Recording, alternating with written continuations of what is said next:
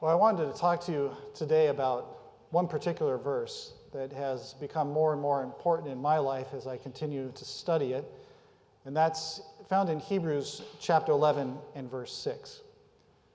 I just wanted to break it down because I think this is what we would call one of those speed bump verses in life. But by that I mean it's a speed bump that we should really slow down and consider this verse and what it's saying. So here it is in its, in its parts. But without faith, it is impossible to please Him, that is God. For he who comes to God must believe that He is, and that He is a rewarder of those who diligently seek Him. So, this passage is about faith, and it's actually about something that's impossible with God. And we often say all things are possible with God, but there are things that are impossible with God. This is one of those things. So, you really have to think about it.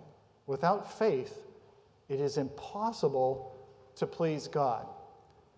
And we, through our lives, are all trying to develop faith, to have a stronger faith that will see, a, see us through all times. And this verse really says that we have to have faith in two things in order to please our Heavenly Father, in order that we might come to Him or draw near to Him, to get closer to Him, which is what we all want to do. We all want to get close to God and have that true faith in Him. Now, faith is not something that's blind. There's often a misconstrued idea that faith is something that's something that you can't explain. That's not the way that this chapter describes faith. In fact, in chapter in verse 1 it says, "Now faith is the substance of things hoped for, the evidence of things not seen." So faith is very solid. It's actually based upon evidence that you can get from the scriptures themselves. In fact, your faith, as it says in, in, in the Bible, says comes by hearing, and hearing by the word of God. So it comes from being very acquainted with the ways of God that He has shown us in the scriptures, so that we might have two things before him, as it says in verse 6 that we might believe that he is, and that he is a rewarder of those who diligently seek him. Do you see those two things there? So faith is believing that God is, that he is, that he exists. And that's probably very simple for us to all understand that faith is really having that that ability to see something that is unseen. In fact, that's what this chapter is really talking about, as we saw in verse 1. It is the evidence of things not seen. And so we see it in the next verse that Noah was being warned of God of things not seen as of yet. Or talking about Abraham, that he looked for a city, that he was, he was seeing something that had not yet existed. That's what faith is. We have faith in a God who is, we haven't seen him personally, but we have seen him through his scriptures, and we, we know and believe that he exists by the evidences that he has given unto us. So we, we have to believe in things that are, are not seen. But that's not the only thing we have here. We also have the, the second part is that he is a rewarder. Now that's interesting, right?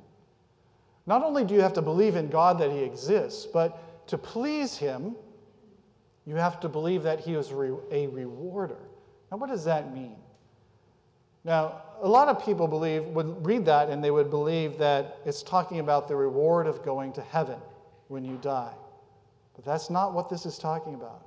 You have to look in the context of what the reward is. It's, a, it's based upon a promise that was given long ago to a man named Abraham. And so, in this context of Hebrews chapter 11, it describes this faith of Abraham who was given a promise both of a seed and a land. And everywhere you look from north, south, east, and west, God says, I am going to give you that land. But he was never given it during his lifetime. And so it says in Hebrews chapter 11, verse 13, it says, These all died in faith, not having received the promises, but having seen them afar off. They had that vision, they had that sight that faith needs to see them afar off, and they were persuaded of them and embraced them and confessed that they were strangers and pilgrims on the earth. So the reward is really about a promise given to Abraham of the seed, which is the Lord Jesus Christ, and of a land, which is the kingdom of God.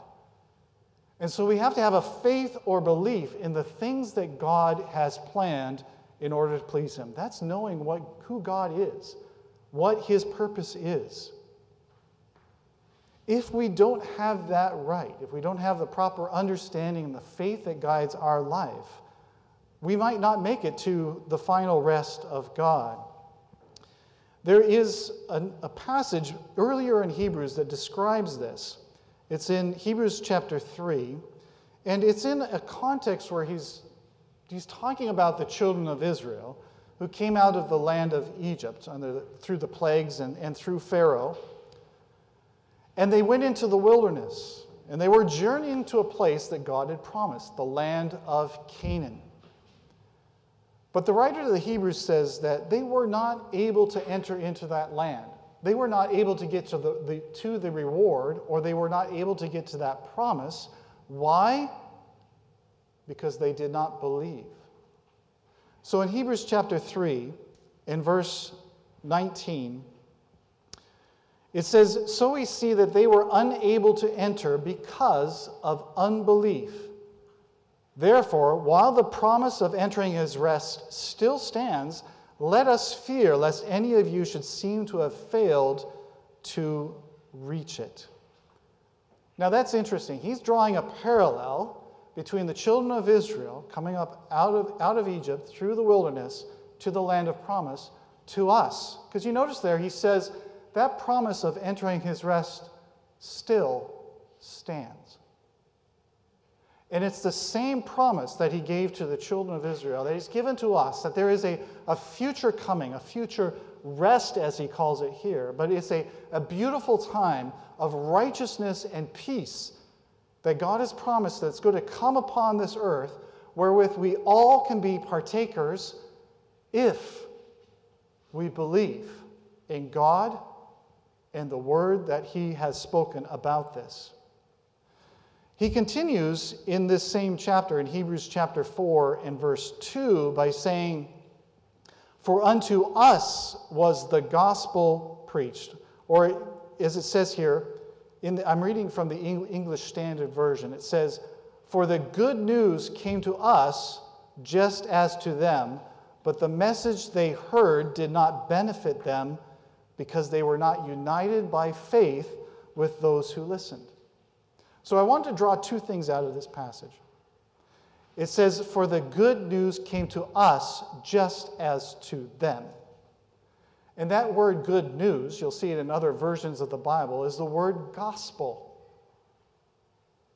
That's the very word gospel. You, you, do you think you, you know what the gospel is about? The gospel is the things concerning the kingdom of God and the name of Jesus Christ. So he is saying here that that gospel was actually preached to the children of Israel in the wilderness when they were going to the land of promise, but they did not believe that good news or that gospel. But he's saying we have the same gospel of a future time of a land that we can enter into, that we can inherit the promises given to Abraham if we have this faith that God, what God has promised will come to pass. But we see those in the wilderness were not able to enter in because of their unbelief. And it says here, because they were not united by faith with those who listened.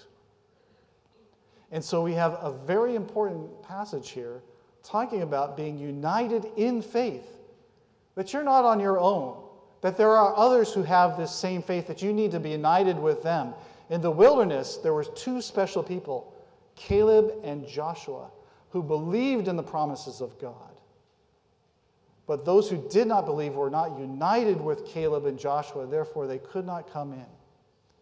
And here's the important part is that we have to, we have to understand these promises. We have to be, have faith in them, and we have to be united with believers of like faith to enter into that promise. And that's really why we come together, and that's really what we're offering here. And we're really saying that you should be looking very closely into those matters, because as we go back to Hebrews chapter 11, what is God expecting of you is that you would be a diligent, diligently seek Him out. I hope that you will join us and you will keep and you will keep with these videos and studying the scriptures with us because in them is the reward of God, even the kingdom of God, if we have faith in Him.